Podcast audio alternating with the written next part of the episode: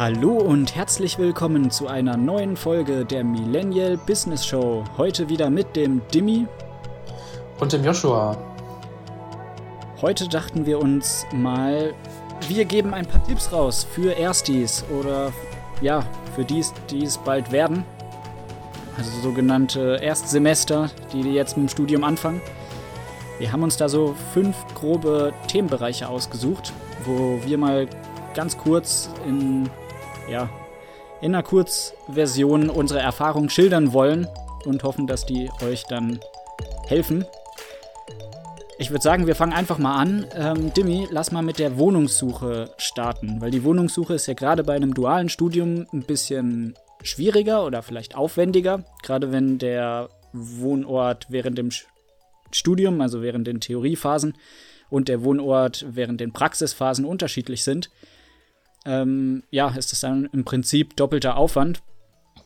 Was sind denn da deine Erfahrungen? Wo hast du denn gewohnt? Ähm, deine Firma war ja auch nicht am gleichen Ort wie die DHBW. Wie lief das bei dir ab? Genau, bei mir lief das so ab. Ich habe den, ähm, als allererstes habe ich natürlich ein Unternehmen gesucht. Wenn ihr hierzu Tipps haben möchtet, könnt ihr auch gerne in unsere allererste Folge reinhören. Da könnt ihr, ich sag mal, allgemeine Tipps zur, zum dualen Studium nochmal mitnehmen.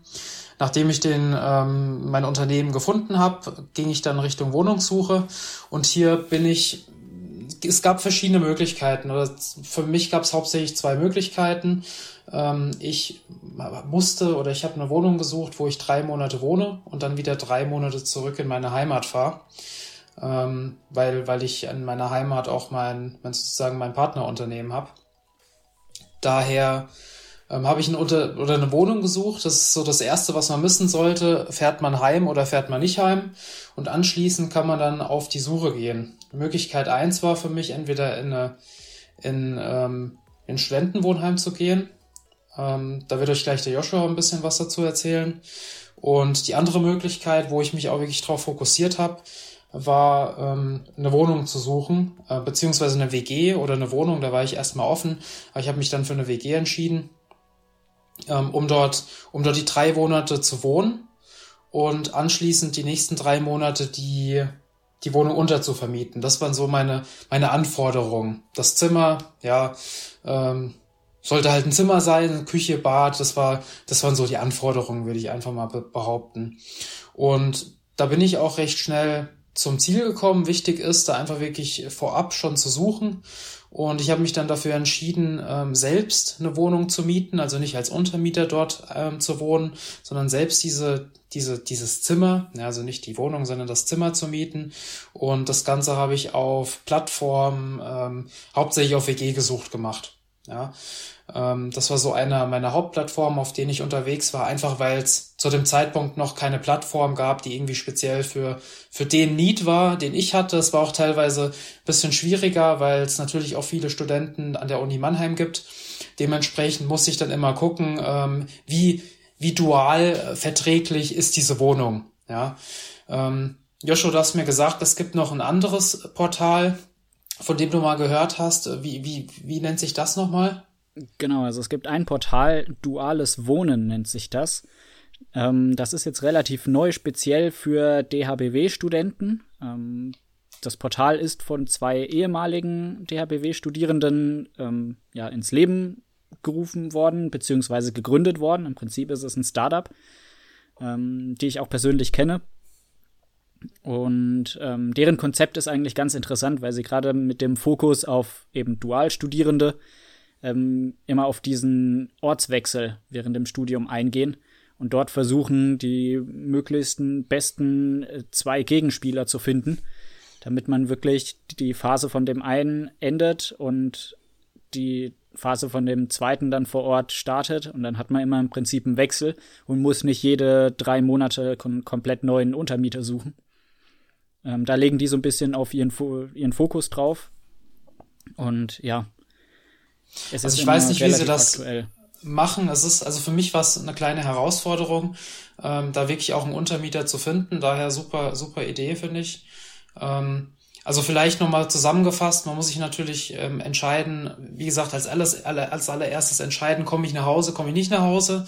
Und wenn ich nach Hause gehe, an, sozusagen in der Praxisphase, dann äh, brauche ich auf jeden Fall einen, einen gewissen Exit, eine Exit-Strategie für diese, für diese äh, Phase, damit ich natürlich nicht drei Monate dann ähm, ja, einfach zahle und nichts für bekomme. Also der Hauptgrund, weshalb ich einen Untermieter benötige, ist, dass ich während der Zeit, wo ich zu Hause bin, keine Miete zahle. Und ähm, daher einfach mit dem, in der Regel bei Mieter war das ziemlich, ziemlich einfach zu besprechen, einfach die Mieter fragen, ob es möglich ist. Und wenn er sagt, ja, passt, dann äh, vielleicht nochmal schauen, dass es im Vertrag steht, also im Mietvertrag steht. Und dann habe ich immer für auch wichtig, ziemlich, also wirklich früh anfangen, einen Untermieter zu finden. Ähm, ich hatte teilweise für jede Phase einen, einen, einen eigenen oder zumindest einen neuen Untermieter, weil ähm, es, sich nie jemand gefunden hat, der mit dem ich mich abwechseln konnte. Daher bei mir lief so ab, ich habe drei Monate bevor ich mein oder zwei Monate bevor ich mein Studium begonnen habe, habe ich meine Wohnung gefunden und habe dann in dem Moment, als ich die, den Vertrag unterschrieben habe für meine, für meine Wohnung, habe ich dann im Anschluss direkt ähm, die ein, eine Anzeige geschaltet, auch wieder auf WG gesucht, ähm, dass ich einen Untermieter suche. Und dadurch hat sich dann so Schritt für Schritt ergeben. Einmal hatte ich eine Praktikantin, einmal ähm, einmal ähm, auch einen dualen Student, also äh, bunt gemischt. Wichtig ist, man muss sich wirklich vorher drum kümmern und wenn man sich, wenn man nicht hinterher ist, ähm, einen Untermieter zu finden, kann es auch durchaus mal sein, dass man drei Monate Leerstand hat. Bedeutet monatlich 300 Euro plus ähm, in Sand gesetzt, sage ich mal. Oder wenn es genau. kommt, auch doppelt Miete, wenn man an dem oder zweiten Ort klar, dort auch noch Miete zahlen muss. Ja, genau. Ähm, ich würde sagen, Joshua, wie war es bei dir? Wie ist bei dir abgelaufen? Was waren, wie hast du dich entschieden, nach Hause fahren, nicht nach Hause fahren? Ähm, und wie ist dein, dein Prozess abgelaufen? Also, um das vielleicht kurz vorwegzunehmen, nach Hause fahren stand bei mir nicht zur Debatte. Das wäre zu lang gewesen. Ich bin ja im Prinzip fürs Studium erst nach Mannheim gezogen. Und hier ist auch schon der Schlüssel, ich bin wirklich nach Mannheim gezogen, also fest. Ich war in einem Studentenwohnheim, aber übers komplette Studium. Ich war in der glücklichen Situation, dass mein dualer Partner in Heidelberg war. Und im Prinzip, ja, ist das eine Bahnfahrt von 20 Minuten, je nach Strecke. Und das heißt, im Prinzip konnte ich wirklich das ganze Studium in diesem Studentenwohnheim wohnen und musste dort mich nicht um Untermieter kümmern, um neue WGs, neue Wohnungen, sondern bin dort wirklich fest eingezogen für das Studium. Das heißt, ja, das war relativ entspannt alles. Ich war in einem Einzelzimmer-Apartment das hieß im Prinzip eine Einzimmerwohnung. Ich hatte alles für mich. Ich hatte ein eigenes Bad, eigene Kochnische. Ähm, genau, also war im Prinzip wie eine Einzimmerwohnung. Und das Ganze ähm, habe ich gefunden durch die offizielle Seite von dem Studierendenwerk Mannheim. Da sind dann im Prinzip alle ja, Studentenwohnheime aufgelistet. Und dort kann man sich dann über so ein Formular bewerben. Das heißt, man gibt an, ab wann man äh, ja studiert oder von wann bis wann man in diesem äh, ja, Wohnheim sein will. Da gibt es dann auch mehrere Optionen, entweder dann Einzelzimmer-Apartments oder Zweier-WGs oder eventuell noch mehr. Und im Prinzip bewirbt man sich dann und kommt dann, soweit ich weiß, auf eine Warteliste und sobald man dann dran ist, wird einem irgendein Objekt zur Verfügung gestellt. Und auch erst dann kann man entscheiden, will ich das jetzt wirklich oder will ich das nicht. Das heißt also, diese ja, das Absenden des Formulars, das ist erstmal unverbindlich. Und ähm, Mal als ähm, Neugierde, also für mich, ich habe mich da auch entschieden, wirklich auf WG gesucht zu suchen, weil ich, ich, ich schreibe einen Text, den, den haue ich dann raus, beziehungsweise den sende ich dann an den Vermieter und der hat mir meistens innerhalb von ein, zwei Tagen geantwortet, wenn nicht sogar ein paar Stunden. Und ich wollte einfach diese Verbindlichkeit haben, äh, ja, wir machen einen Besichtigungstermin oder wir machen halt keinen Besichtigungstermin. Ähm, wie ist das bei dir abgelaufen? Wie lange hat das ungefähr gedauert? Einfach, dass man so ein Zeitgefühl bekommt. Oder vielleicht auch nochmal mit, mit der, mit dem Hinzufügen, dass es vielleicht, wir haben ja Kommilitonen gehabt, die dann auch dort waren, dass wir einfach mal so einen Mittelwert nehmen, ähm, wie lange das gedauert hat, bis man da, bis man da eine eine Bestätigung bekommt. Einfach, dass, dass die zukünftigen Studentinnen nicht ja nicht nicht vor vor Neugier oder damit sie sich damit sie ungefähr wissen, auf was sie sich einlassen. Also im Prinzip ein Durchschnittswert könnte ich jetzt gar nicht mal sagen, weil das wirklich komplett individuell war. Okay. Ähm, wir hatten einen Kollegen, der wirklich so gefühlt, er hat angerufen und ihm wurde ein Zimmer gegeben. Also so ein bisschen ad hoc, er hatte halt ein bisschen Glück, hat den richtigen ja. Mitarbeiter vom Studierendenwerk ans Telefon bekommen. Und ähm, ja, da hat dann alles gepasst.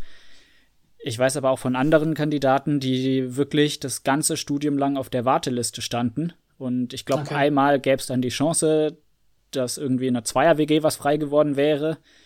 Ähm, das wollte derjenige dann doch nicht nehmen, weil es dann doch nicht gepasst hat. Aber im Prinzip ist, konnte der gar nicht einziehen, weil es einfach zeitlich nicht gepasst hat.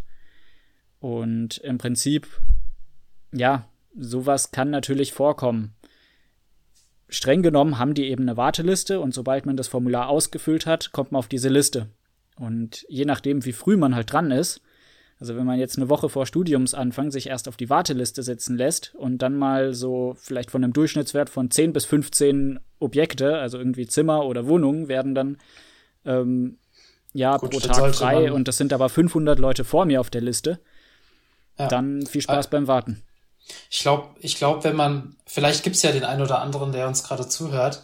Ich glaube, in solcher, in so einer Situation sollte man eher schauen, ähm, zwei parallele Wege zu gehen, einmal eine Wohnung zu suchen, ähm, die man mietet und vielleicht parallel sich schon mal Gedanken macht, ähm, ob man nicht vielleicht äh, ein Hotelzimmer oder sich kurzfristig eine Wohnung irgendwo mietet. Es wären, ich, ich, ich glaube nicht, dass es, ähm, wenn man wirklich, also es gibt auch Situationen, wo ich, wo ich das auch wirklich mitgekriegt habe, dass man ein, zwei Wochen vorher den, den Vertrag unterschrieben hat und dann nochmal ad hoc handeln muss. Also ich glaube, wenn ich in der Situation wäre und wirklich darauf angewiesen wäre, vor Ort zu sein, ähm, gut, jetzt im Rahmen von Corona ist natürlich nochmal ein anderes Thema, da sollte man sich nochmal informieren, ähm, was die, was die aktuellen Gegebenheiten sind, beziehungsweise wie der Unterricht abgehalten wird, aber generell ähm, wären das dann zwei verschiedene Handlungsstränge, würde ich dann fast schon vorschlagen. Genau. Gut. Dann würde ich sagen, hast du zu dem Punkt noch, ähm, noch weiteres hinzuzufügen oder wollen wir zum nächsten Punkt gehen? Vielleicht noch abschließend, ich selbst war super früh dran mit dem Bewerben. Also ich habe wirklich, glaube ich, ein Dreivierteljahr, bevor das Studium angefangen hat, weil zu dem Zeitpunkt schon klar war, dass ich das Studium beginne, ähm, habe ich dann schon ein Zimmer bekommen, beziehungsweise dieses Einzelzimmer-Apartment.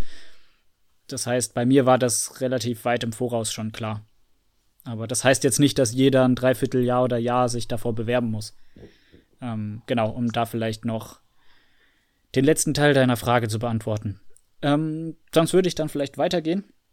Ja. Als zweiten Themenpunkt haben wir Vorkurse. Also so Sachen wie, ich glaube, wir hatten einen Mathe-Vorbereitungskurs oder die Möglichkeit einzunehmen. Ähm, ich glaube, das ist auch so das beliebteste bei Studiengängen insgesamt. Ich persönlich kann dazu eigentlich wenig sagen. Ich kann es nur sagen, dass ich das ohne diese Vorbereitungskurse das Studium geschafft habe. Das heißt, die sind nicht ähm, verpflichtend meistens und können aber trotzdem helfen, gerade wenn der Abstand zur Schule oder ja, zur schulischen Ausbildung da ein bisschen her ist. Demi, soweit ich weiß, warst du im Mathe-Vorbereitungskurs, oder? Genau. Ähm, also ich, meine, meine Vergangenheit ist ja so, ich habe ähm, eine Ausbildung gemacht und anschließend eineinhalb Jahre gearbeitet. Daher habe ich ähm, auch von mir aus gesagt, es wäre super, einfach hier nochmal einen Mathe-Vorbereitungskurs zu gehen. Ähm, er hat mir gewissermaßen auch geholfen. Es war nochmal eine, eine Auffrischung.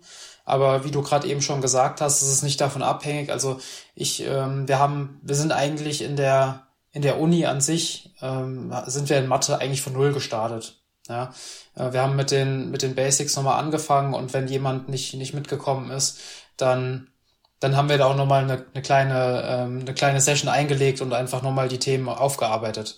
Ja, also es ist nicht nicht nicht äh, essentiell. Es gibt gewisse Unternehmen, die es vorschreiben oder die die die das einfach mitbuchen und dass dass dass du als als Student ähm, dann nochmal teilnimmst. Aber ähm, das ist jetzt, ich sag mal, der einzige offizielle Vorbereitungskurs, den ich kenne. Ich weiß es nicht, ob es weitere gibt. Also lediglich ein, ähm, ja, einen anderen Vorbereitungskurs. Äh, weiß ich jetzt nicht. Äh, was man natürlich nichtsdestotrotz machen kann, man muss sich jetzt natürlich nicht eins zu eins an, an den DHBW-Vorbereitungskurs ähm, ähm, halten, sondern mehr oder weniger gibt's ähm, im Netz genug andere Möglichkeiten, sich auf das Studium vorbereit, äh, vorzubereiten. Man kann ja sich das äh, Curriculum oder beziehungsweise den, den Lehrplan einfach anschauen und basierend auf den Themen, die jetzt beispielsweise im ersten oder zweiten Semester kommen, sich einfach im Netz darauf vorzubereiten ähm, und, und bei, sich beispielsweise MOOCs anzuschauen ähm, oder, oder sich einfach äh, in dem Bereich äh, sich ein Buch zu kaufen, jetzt mal ganz äh, altmodisch gesagt. Genau. Oder hast du dazu noch, ähm, hast du dazu noch weitere Punkte? Wie, wie, wie hast du dich vorbereitet auf das Studium? Um ehrlich zu sein, komplett gar nicht. Okay. Also zumindest nicht, nicht thematisch. Ähm. Ja. Aber du warst schon sehr IT-affin. Oder beziehungsweise du warst eigentlich schon, du warst eigentlich schon drin in der IT, von daher, ähm, also wenn man jetzt beispielsweise, also ich beispielsweise, ich habe mir ein Buch gekauft und habe das wirklich vorher durchgearbeitet. Ähm, sehr lobenswert. Was, ja, sehr lobenswert, genau, einfach um sich, ich kam nicht aus dem IT-Bereich, daher habe ich gedacht, ähm, dass ich, dass ich dort einfach ähm, das, der Klassiker Einführung in die Wirtschaftsinformatik, ähm, dort einfach nochmal geschaut, okay, was, was, was kommt da eigentlich auf mich zu? Was ist das eigentlich, ja, was ich da unterschrieben habe? genau. Gut, dann, start, dann würde ich vorschlagen, start einfach mit dem nächsten Punkt. Im Prinzip unser drittes Themenfeld ist so Soziales und Netzwerken.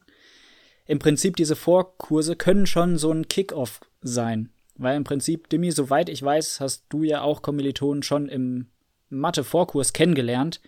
Und im ja. Prinzip ist das die erste Möglichkeit, Kommilitonen eventuell auch kursübergreifend kennenzulernen. Ähm, ja, und somit die beste Möglichkeit, ja, sein insgesamt sein Studiumsleben ein bisschen aufzuwerten mit Kontakten. Ja. Demi, hast du sonst noch einen Punkt? Wie kann ich ein Netzwerk aufbauen, wenn ich noch gar keins habe oder wenn ich eins habe, das erweitern? Ich will mal kurz auf einen Punkt drauf eingehen. Du hast gerade einen ziemlich guten Punkt angesprochen. Kannst du dich noch dran erinnern? Ähm, es hat irgendjemand mal irgendein Dozent, glaube ich, gesagt, dass die Wahrscheinlichkeit, dass man, also wenn man sich in, im Unterricht oder in der Uni ähm, sich neben einem sitzt, ist die Wahrscheinlichkeit sehr, sehr hoch, dass man, also der, der Erste, der sozusagen neben einem sitzt, ähm, wird dann wahrscheinlich auch, wahrscheinlich auch den, den Rest ähm, des Studiums oder der, die restliche Zeit auf einer gewissen Art und Weise eher dein, dein näherster Kontakt sein. Hat, hat oder, oder kann, kannst du das nochmal etwas, etwas ähm, weiter definieren oder, oder, oder was war der Hintergrund davon? Kannst du dich daran noch erinnern? Den Hintergrund weiß ich nicht mehr, nee. Aber im Prinzip sind wir das beste Beispiel. Also ähm, der erste, den ich da von der DHBW nach dem Unterricht, nach der allerersten Stunde dieser Kennenlern- und Willkommensveranstaltung, ja, den ersten Kollegen, den ich da in die Stadt Mannheim begleitet habe oder so ein bisschen Richtung gewiesen habe, das warst du. Ja. Und ähm, ja, also ich weiß auch nicht mehr den Wortlaut, ähm, was unser Dozent dort gesagt hat, aber im Prinzip war das wirklich so in die Richtung der allererste Kontakt, den man hat. Der hält dann meistens am längsten und ähm, ist dann eventuell auch ein Kontakt über das Studium hinaus. Und bei uns hat sich jetzt bewahrheitet. Ähm, ich kann mir aber gut vorstellen, dass das ähm, ja der Fall ist. Gerade äh, wenn Kurse zusammenkommen oder Menschen zusammenkommen, wo wirklich keiner keinen kennt oder niemand keinen ja. kennt. Ja. Aber es ist nicht in Stein gemeißelt. Gut, ich gehe genau. auf, den, auf den nächsten Punkt ein. Ja, ähm, genau, also der, ich sag mal, das Thema Netzwerk, also man muss sich gewissermaßen Netzwerk aufbauen. Ähm, sonst man, man ist einfach meistens, wenn man sich ein Netzwerk aufbaut, einfach einen Schritt voraus, ob das jetzt ähm, im Privaten ist oder ob, ob das jetzt ähm, während der Lernphase ist. Daher ist der erste Punkt das Thema Lerngruppe. Man sollte sich recht flott jemanden suchen oder eine Gruppe suchen und ähm, meistens ist es auch vielleicht jemand, der neben einem sitzt. Ähm, mit dem man einfach gemeinsam lernt. Hier kann man natürlich auch so vorgehen, dass jeder hat seine Spezialgebiete. Der eine ist in IT besser, der andere, und das ist, das ist wirklich in Wirtschaftsinformatik fast schon,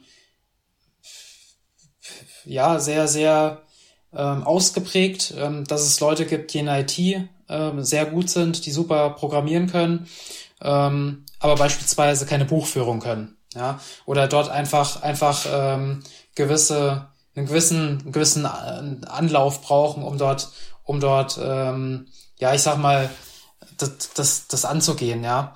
Und, und daher, wie gesagt, einmal äh, Spezialgebiete rausfinden und, und dort innerhalb dieser Spezialgebiete dann einfach Lerngruppen bilden. Und das muss nicht immer die gleiche Lerngruppe sein, ähm, wenn es ums das, ich glaube, BWL äh, beziehungsweise KLR und Buchführung ist meistens immer das beste Beispiel. Es gab immer Leute, die, die dort super unterwegs waren und die haben dann, mit denen hat man dann ähm, eher gelernt oder die hat man dann eher mal gefragt. Aber Genau, Punkt eins Lerngruppe bilden oder finden. Genau. Was waren denn weitere Möglichkeiten, um sich ein Netzwerk aufzubauen? Die Klassiker sind im Prinzip diese ganzen Ersti-Partys und Kneipentouren und diese ganzen Events, die von Studierendenvertretungen organisiert werden, ähm, um eben neue Leute kennenzulernen. Ja, Im Prinzip ist das so ein bisschen die, ja, mit die leichteste Art, neue Kontakte zu knüpfen, vor allem, weil dies meistens auch so organisiert wird. Also ich meine, die Kneipentouren waren das. Da wurden absichtlich, wurde versucht, Leute zusammenzubringen, die sich nicht kennen. Das heißt, wenn dort, ja, Leute aus dem gleichen Kurs waren, wurden die eben extra in unterschiedlichen Gruppen aufgeteilt. Ähm, kann, denke ich, ja, richtig gut helfen, neue Leute kennenzulernen. Ähm, ich kann leider nicht von so vielen Erfahrungen berichten, weil bei mir hat es irgendwie zeitlich nie gepasst. Also ich habe keine erste Party besucht und auch ähm, keine Kneipentour mitgemacht. Trotzdem ist das eine super Möglichkeit, um neue Kontakte zu knüpfen. Timmy, hast du sonst noch vielleicht auch weitere Veranstaltungen im Rahmen der DHBW, wo sich vielleicht auch noch die Kontaktmöglichkeiten ergeben?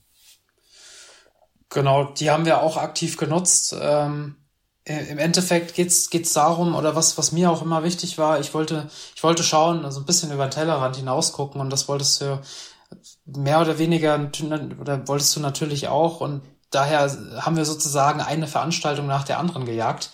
Ähm, von welchen Veranstaltungen reden wir? Wir reden Veranstaltungen, die beispielsweise äh, meistens ist es so, es gibt vielleicht schwarze Bretter, dort ähm, stehen dann beispielsweise Veranstaltungen, dass, dass irgendein Start-up vorbeikommt und, ähm, und eine, einen Vortrag hält, wie sie, wie sie ähm, gestartet sind oder das beispielsweise, kann ich mich auch noch dran erinnern, dran erinnern, das war eins der Highlights und eigentlich eigentlich fast schon unglaublich, dass dann auf einmal Dirk Müller an der DHBW war, was, oh ja. was echt, was echt ähm, überragend war. Ähm, und, und da hat man dann natürlich auch die Chance gehabt, direkt mit Gleichgesinnten zu sprechen und hier sich einfach mhm. nochmal das, das Netzwerk weiterhin auszubauen. Meistens ist es so, dass man dann auch oft auf die gleichen, ähm, auf die üblichen Verdächtigen trifft, was dann natürlich auch umso, umso, umso interessanter ist, weil man einfach direkt jemanden hat, den man, mit dem man sich dann unterhalten kann und einfach sich mit anderen Leuten austauschen kann. Aber mein Tipp hier in dem Zusammenhang, ähm, prüft die, die Eventkalender von eurer Uni und ähm, einfach mal hin und wieder auf das schwarze Brett äh, schauen und oder vielleicht nach Plakaten Ausschau halten, ähm, die ja die gerade die gerade ähm, aushängen. Genau. Gab es denn für, für dich gewisse gewisse äh, Veranstaltungen, die die da besonders erwähnenswert oder beziehungsweise besonders vielleicht nochmal dein das Netzwerk geprägt haben? Also ich denke da klar, klar natürlich an eine, aber ich, ich übergebe dir mal den Ball. Ja, Demi, da sprichst du das Urban Mobility Lab an, in dem wir beiden äh, mitgewirkt haben. Ähm, aber im Prinzip steht das Urban Mobility Lab als, ähm, ja, als Beispiel für die ganzen zahlreichen Projekte, die neben dem Studium von Studierenden organisiert werden. Ähm, wir können jetzt speziell aus der Mannheimer Brille sprechen, da wir eben einmal dieses Urban Mobility Lab, was im Prinzip ähm, ja, ein Projekt war, ähm, in dem wir so ein bisschen gelernt haben, wie Startup-Gründer denken, ähm, überhaupt auch, was ein Businessplan ist, wie man auf Startup-Ideen kommt, was das Ganze, die rechtlichen Rahmen sind. Und das Ganze nicht als Vorlesung von irgendeinem Dozenten oder Gründer, sondern wirklich haben wir uns die ganzen Sachen selber erarbeitet. Also wir haben wirklich versucht, Startups zu gründen und ähm, wirklich an praxisnahen Projekten gearbeitet. Das hat uns sehr gut gefallen und das war für uns auch, ja, ähm, war Gold wert, was das Netzwerk betrifft. Also auch ähm, in dem Rahmen sind wir dann auf andere Veranstaltungen gekommen und haben dort nochmal neue Leute kennengelernt, die dann wiederum ähm, die Tür geöffnet haben für noch mehr Veranstaltungen. Also wenn man dort mal in so eine Szene reinkommt, dann ist das meistens, ja, erst der Anfang. Und das geht dann alles weiter. Aber wie gesagt, dieses Urban Mobility Lab jetzt aus Mannheim gab es auch in Stuttgart und Villingen-Schwenning. Aber falls es sowas nicht bei euch gibt, gibt es trotzdem irgendwelche anderen Kurse. Ich meine, wir hatten noch ja.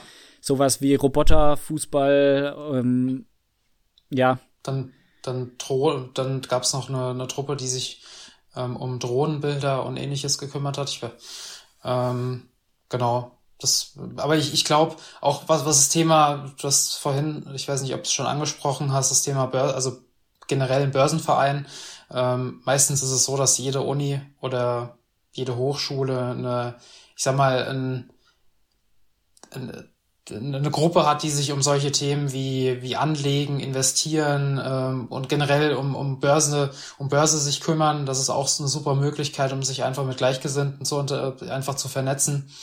Ähm, aber das sind so, denke ich mal, die, die üblichen Themen. Und was ich vielleicht noch mal kurz erwähnen kann, ähm, schaut nicht nur, was eure eigene Uni anbietet. Ähm, das, Sehr guter Tipp. Genau, ähm, schaut nicht nur, was eure eigene Uni anbietet. Wir waren beispielsweise an der Uni Mannheim, die jetzt nicht die DHBW ist. Also ähm, genau, waren an der Uni Mannheim, da gab es gewisse Veranstaltungen. Ähm, da war, glaube ich, eine Veranstaltung von Eintracht Frankfurt. Oder auch ähm, Julian Nagelsmann war an der Uni in Heidelberg. Da waren wir genau. auch bei einem Vortrag. Genau, also, äh, ihr habt jetzt schon mal gehört, also wir haben da teilweise ähm, Leute aufgerufen wie Julian Nagelsmann, ähm, Dirk Müller, ähm, und der, der Vorstand von der, der Eintracht Frankfurt. Und mit Sicherheit ähm, werden wir, werden wir, ähm, oder wäre ich durchgehend an der Uni gewesen, werden wir da, könnte ich da jetzt noch deutlich mehr auf, aufrufen. Ähm, da waren noch diverse Startups und nicht nur Startups, sondern fast schon ähm, aus, ausgewachsene Startups oder Unicorns, wie man sie teilweise auch nennt, ähm, da und haben gewisse Vorträge gehalten. Und ähm, da einfach die Chance nutzen, sich zu vernetzen. Und meistens ist es so, dass man da wirklich auf Gleichgesinnte ähm, einfach, einfach stößt und, und mit denen sich äh, vernetzen kann und vielleicht zukünftig einfach, ähm, einfach dann gemeinsam auf die ähm, Events gehen kann. Ja, also scheut euch auch nicht alleine auf die Events zu gehen. Genau. Gut. Ich hoffe, euch ist klar geworden, wie wichtig eigentlich so ein Netzwerk ist. Und eigentlich ist es gar nicht so schwer, an so ein Netzwerk ja, zu kommen oder eins aufzubauen. Damit würden wir ähm, den Themenpunkt Soziales oder Netzwerk verlassen und würden ja zu unserem nächsten Themenpunkt kommen, nämlich Lernen und Klausuren und überhaupt alles Thematische, was man im Studium lernt oder lernen muss. Dimi, hast du da, willst du vielleicht mal mit dem ersten Tipp anfangen, den wir teilen können? Ja, der allererste Tipp ist definitiv unsere letzte Podcast-Folge zu hören. Ähm, da sind Sehr wir ziemlich detailliert drauf eingegangen. Ähm, wir gehen das jetzt nochmal ein bisschen anders an. Es geht ja jetzt hier hauptsächlich auch vielleicht, äh, wie sich ein Ersti, der jetzt, der jetzt nicht, ähm, der nicht in dieses, in dieses Studenten, in diesem Studentenleben schon drin ist, oder in diesem, nein, nicht Studentenleben, sondern in dem dualen Studentenleben, das ist nochmal wichtig, ähm, drin ist. Von daher ist der allererste Punkt das Thema Struktur einbringen. Ihr werdet schnell merken, es wird wird so ablaufen, dass ihr meistens bis um 16 Uhr, 17 Uhr in der Uni seid. Und hier stellt sich dann natürlich die Frage, fahre ich eine Stunde nach Hause oder fahre oder fahre ich zehn Minuten nach Hause? Das vielleicht schon mal ein wichtiger Punkt. Ähm, und anschließend hat man dann, geht, vielleicht bleibt man auch in der Bib, ja. Ähm, und, und das Wichtige, was, was ihr jetzt hier schon merkt, ist, man muss sich so ein bisschen diese Struktur einbringen. Weil wenn man, wenn man, also ich beispielsweise, ich bin meistens erstmal in der Bib geblieben, habe dann so lange gelernt, bis ich gewisse Dinge verstanden habe oder habe die, ähm, die Vorlesung nachgearbeitet und bin dann anschließend, wenn ich fertig war, bin ich dann nach Hause gegangen und hatte dann gewissermaßen Feierabend. Ja. Ähm, Und, und wichtig ist, dass man, dass man sich halt hier ein gewisses, gewisses Zeitmanagement einbringt, Struktur einbaut, wie man seinen Tag gestaltet, wie man vielleicht auch mal einen freien Tag gestaltet. Ähm, aber wie gesagt, das, das, sind, das sind Punkte, die hört ihr alle in der, in der letzten Folge. Ähm, aber vielleicht nur ein, zwei Worte. Wie, wie, wie würdest du Struktur einbringen? Oder wie würdest also ich du, hätte das auch thematisch ja. gesehen. Ja, Im Prinzip, man hat einen Modulplan, man hat einen Vorlesungsplan und man kann ganz klar sagen, wann muss ich was lernen, wissen. Die Klausuren sind meistens auch relativ und, früh schon bekannt. Ja, das heißt, stimmt. auch dort kann man eine Struktur einbringen. Ja, welche Themen kommen vor? Ähm, vielleicht auch, welche sind klausurrelevant, welche nicht. Ähm, ja, solche Dinge. Aber natürlich spielt das Rahmenwerk auch eine wichtige Rolle. Ja, Gut, lerne ich, ich jetzt, jetzt einfach nach den Vorlesungen in der Uni selbst noch, damit ich danach Feierabend habe? Oder brauche ich erstmal eine Pause nach den Vorlesungen und fahre heim, mache Sport und setze mich danach nochmal ran? Sowas ist einfach wichtig, um im Prinzip auch eine Routine aufzubauen. Und vielleicht auch, um sich so ein bisschen dran zu gewöhnen. Ja, dass dann einfach klar ist, ich bleibe jetzt jeden Tag eine halbe Stunde länger, weil dann habe ich danach einfach frei und kann machen, was ich will. Ja. Genau, aber in dem Zusammenhang, was das Thema Struktur angeht, ähm, das war jetzt so ein kurzes, also wichtig ist, ähm, und danke, dass du es nochmal erwähnt hast, also wichtig ist eigentlich das Big Picture. Ähm, schaut euch an, ähm, was ihr bis wann gelernt haben müsst, um dann in der, in der Klausur gut aufgestellt zu sein. Ähm, genau. Aber, aber ich sag mal, das kannst du so weit runterbrechen, bis du sozusagen in die Stundenplanung gehst. Ähm, von daher hört euch auf jeden Fall den letzten, die letzte Folge an, da werdet ihr das nochmal detaillierter dargestellt bekommen. Gut, als nächsten Punkt habe ich, ich habe es ja schon erwähnt, das Thema BIP. Wie hast du denn die BIP genutzt? Gab es da irgendwelche, irgendwelche Lessons learned, die du dann ähm, von, von Woche zu Woche mitgenommen hast? Ähm, auf was muss man achten? Ähm, was sind die Punkte, die du hier den, den Erstis äh, mitgeben kannst? Also im Prinzip erstmal nutzt überhaupt die BIP. Also gerade als Studierende hat man die Möglichkeiten in ja, A, einen anderen Raum als den Vorlesungsraum und vielleicht daheim, ähm, ja, zu arbeiten, zu lernen. Das ist ziemlich viel wert, gerade wenn man in einer WG mit irgendwie störenden Mitbewohnern oder auch alleine in einem Einzimmer-Apartment, was relativ kleines, wohnt. Ja, einfach ein Tapetenwechsel, man kommt mal raus, man sieht andere Dinge, andere Leute, ähm, hat natürlich auch Zugriff auf super viele Bücher, meistens auch thematisch passend. Das ist natürlich auch sehr viel wert. Und im Prinzip so als Tipp für Erstis, schaut euch die Bib mal an. Vielleicht kriegt ihr ja sowas wie Lieblingsplätze, wisst, wo man am besten lernen kann. Entweder habt ihr vielleicht einen schönen Ausblick, wie wir zum Teil. Ähm, viele von den, ja, ich sag mal, Arbeitsplätzen in der DRBW Mannheim von der Bib dort sind ja relativ weit oben an der Glasfront. Das heißt, man kann schön rausschauen, ähm, gerade mal um so ein bisschen die Augen zu entspannen. Ist ganz genau, angenehm. Vielleicht hier nochmal ein paar Insights. Ich, wir gehen ja jetzt ähm, auf die Bib ein. Ähm, aber kommt nicht, kommt nicht auf die Idee, ähm, euch in der Bib nebeneinander zu setzen und dann versuchen, irgendwelche, irgendwelche Gruppenarbeiten zu machen ähm, nutzt hier die Chance ähm, und, und geht einfach in nicht in den Gruppenraum, also ich gehe jetzt speziell auf die ABW, ähm, Mannheim, ähm, Kommilitonen und Kommilitoninnen ein.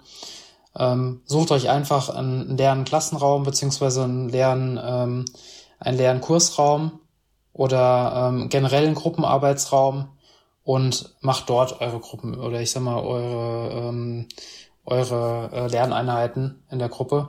Weil in der BIP selbst, also die BIP eignet sich natürlich nicht ähm, dafür, irgendwie zu dritt miteinander zu diskutieren, ob jetzt der eine Lösungsweg besser ist wie der andere. Daher hier nochmal vielleicht die Abgrenzung. Genau, und das hat bei uns immer super geklappt. Meistens haben wir gesagt, okay, lass uns nach der Vorlesung äh, zehn Minuten Pause machen und anschließend im Gruppenraum treffen. Und da hatten wir dort auch eine Leinwand, beziehungsweise ähm, keine Leinwand, sondern ein ein White, ein Smartboard. Genau. Ja, genau. Wir, wir hatten ein, ja, digitales ich sag mal, ein Smartboard, Whiteboard.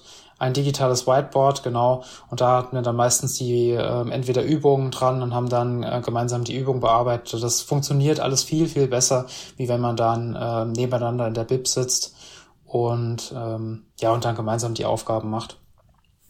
Genau, aber man braucht hier Disziplin, ja. also man Fall. braucht wirklich die Disziplin hier einfach äh, Schritt für Schritt die Aufgaben durchzuführen und ähm, und dann auch in diesem Gruppenraum das ähm, zu machen. Ja, also wirklich einfach einfach in den Gruppenraum gehen und dann dann äh, passt das. Super. Genau. Ich würde mal mit dem nächsten Punkt weitermachen. Ja. Ähm, den haben wir ganz einfach genannt in der Vorlesung mitmachen. Aber was heißt das konkret? Im Prinzip geht es darum, wenn ihr in der Vorlesung erstmal schon mal präsent seid, ja, dann kriegt ihr ja meistens das mit, was der Dozent oder die Dozentin sagt zu den meistens Folien, waren es zumindest bei uns. Und ähm, im Prinzip dieses Zuhören, ja, vielleicht auch nicht nur so im Hintergrund äh, mit einem Ohr zuhören, sondern vielleicht sogar noch Notizen dabei machen, das ist im Prinzip schon die halbe Miete. Und also ich konnte mir zum Teil dann längere Nacharbeiten von den Vorlesungen wirklich sparen, weil ich wirklich aktiv in der Vorlesung mitgemacht habe. Das heißt jetzt nicht, dass ich bei jeder Frage mich brav gemeldet habe wie in der Schule, sondern überhaupt einfach da sein, sich nicht ablenken lassen mit anderen ja, Zeugs, weil das ist möglich. Also theoretisch könnt ihr euch dann ganz hinten hinhocken und irgendwelche Spiele spielen oder was komplett anderes machen. Aber das ist im Prinzip ja vergeudete Zeit. Und dann nutzt lieber die Zeit, die ihr eh schon präsent sein müsst, weil das müssen wir im dualen Studium. Und ähm, macht dann ein bisschen mit und dann habt ihr schneller Feierabend und könnt das Zeug ja dann auch daheim machen. Also die ganzen Spiele spielen oder irgendwie lesen oder sonst was. Deswegen wichtiger Tipp, versucht in den Vorlesungen ein bisschen mitzumachen. Genau, das ist eigentlich schon die erste Lernsession. Ähm, wenn, wenn ihr hinten sitzt und nichts macht ähm, oder in Instagram rum unterwegs seid oder generell in Social Media, dann ist das, äh, wie der Joshua schon gesagt hat, in meinen, auch, meinen Augen auch eigentlich vergeudete Zeit.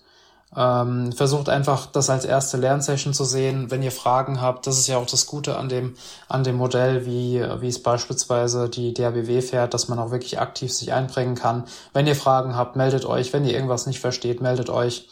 Ähm, und so habt ihr ähm, hier schon mal ein gewisses Grundverständnis aufgebaut. Ähm, genau. Gut, lass uns mit dem nächsten ähm, Punkt weitermachen. Joshua, starte doch einfach mal. Als letzten Punkt ähm, wollten wir noch teilen, dass es wichtig ist oder hilfreich sein kann, wenn ihr euch die Skripte besorgt und alte Aufgaben, eventuell Übungsklausuren, falls es die gibt, zu den jeweiligen Fächern, natürlich auch Zusammenfassungen von vorherigen ja, Jahrgängen oder auch von Kommilitonen. Und wenn ihr die gesammelt äh, irgendwo in einem Online-Speicher für alle freigebt, dann hat jeder die gleichen Chancen, A, das Studium natürlich zu bestehen und das stärkt aber auch so ein bisschen die Gemeinschaft als Kurs, weil jeder, der irgendwie was findet oder bekommt von einem Kollegen aus der Firma oder von einem vorherigen Jahrgang, der kann das eben in diesen Online-Speicher hochladen und ähm, trägt so ein bisschen dazu bei, dass der gesamte Kurs am Ende des Studiums besteht.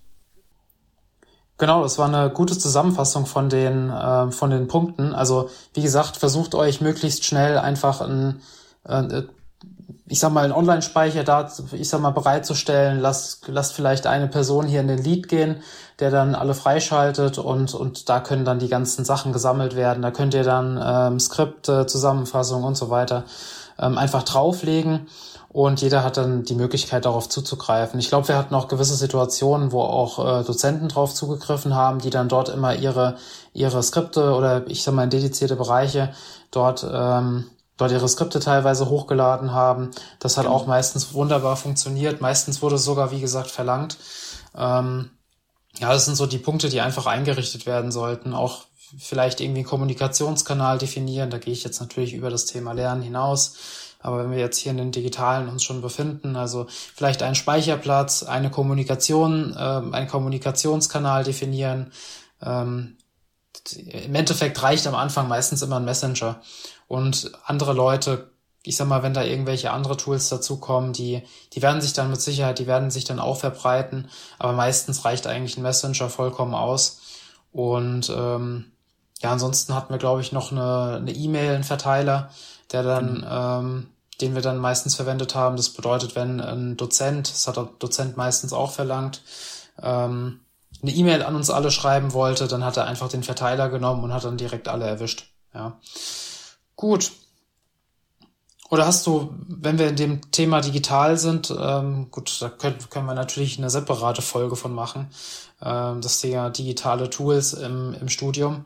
Vielleicht, wenn, wenn ihr so eine Folge hören wollt oder wie wir das angegangen sind, könnt ihr gerne das nochmal uns per Mail schreiben, äh, wenn ihr hier nochmal ein paar Tipps haben wollt.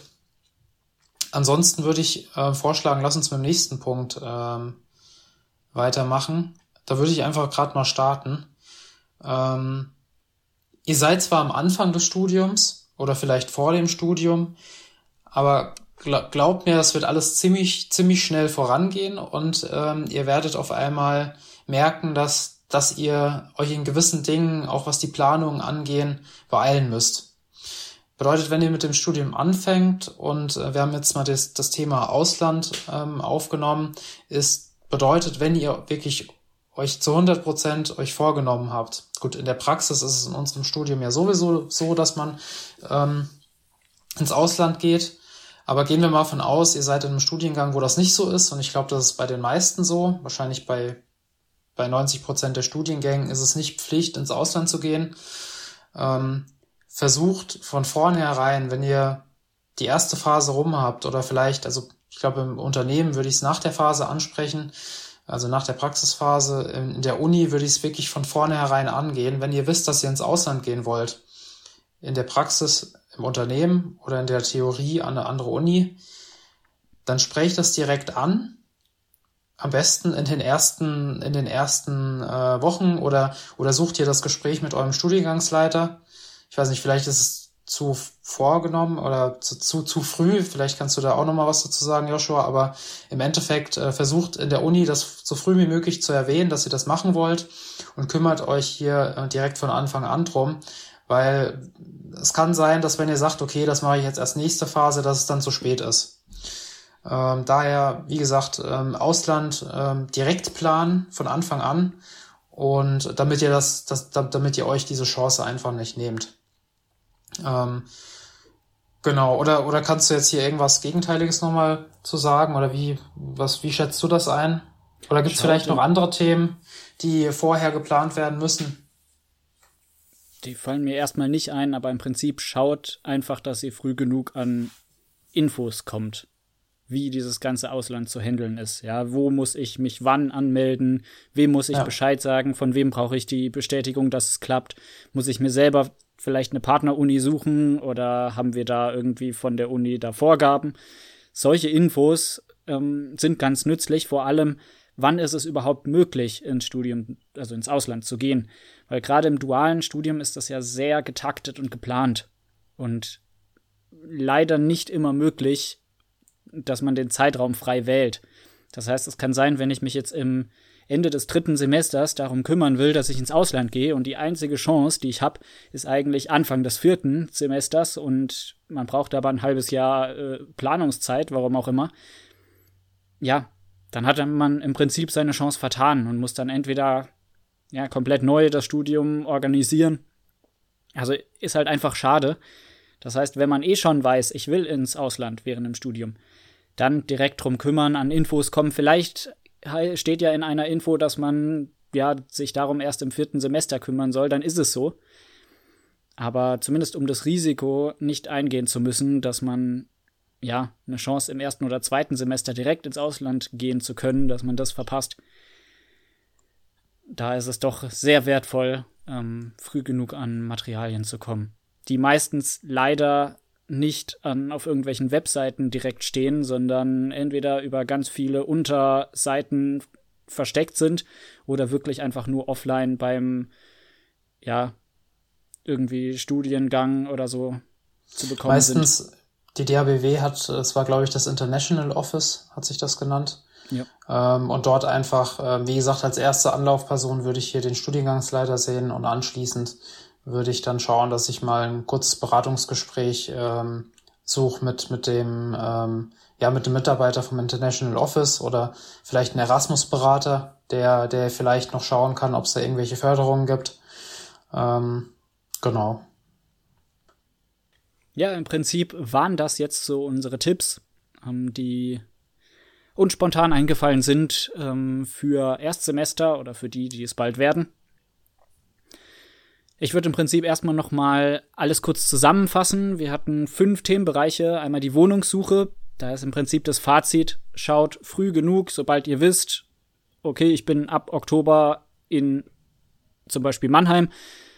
Dann ähm, schreibt euch A in das Formular, in das unverbindliche Formular vom Studierendenwerk, in der Hoffnung, dass ihr über Studentenbuden äh, was bekommt und sucht bei WG gesucht, duales Wohnen oder anderen äh, Anbietern. eBay Kleinanzeigen ist auch manchmal ganz hilfreich und versucht dort möglichst, ja, eine breite Auswahl zu kommen, vielleicht im Optimalfall, dass ihr selber dann noch die schönste Wohnung oder das schönste Zimmer wählen könnt.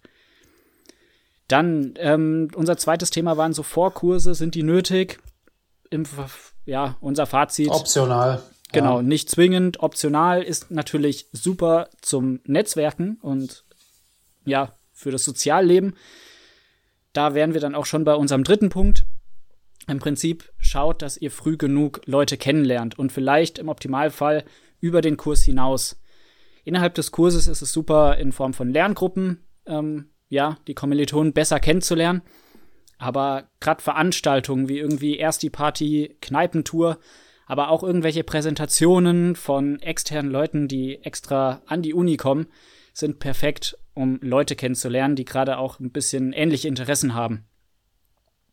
Weil gerade, ja, jeder Kontakt im Studium kann euch entweder später mal helfen oder auch überhaupt das ganze Studium erleichtern. Dann unser viertes Themengebiet war im Prinzip, ging um Lernen, um Klausuren. Da im Prinzip als Fazit versucht, euer komplettes Studium zu strukturieren.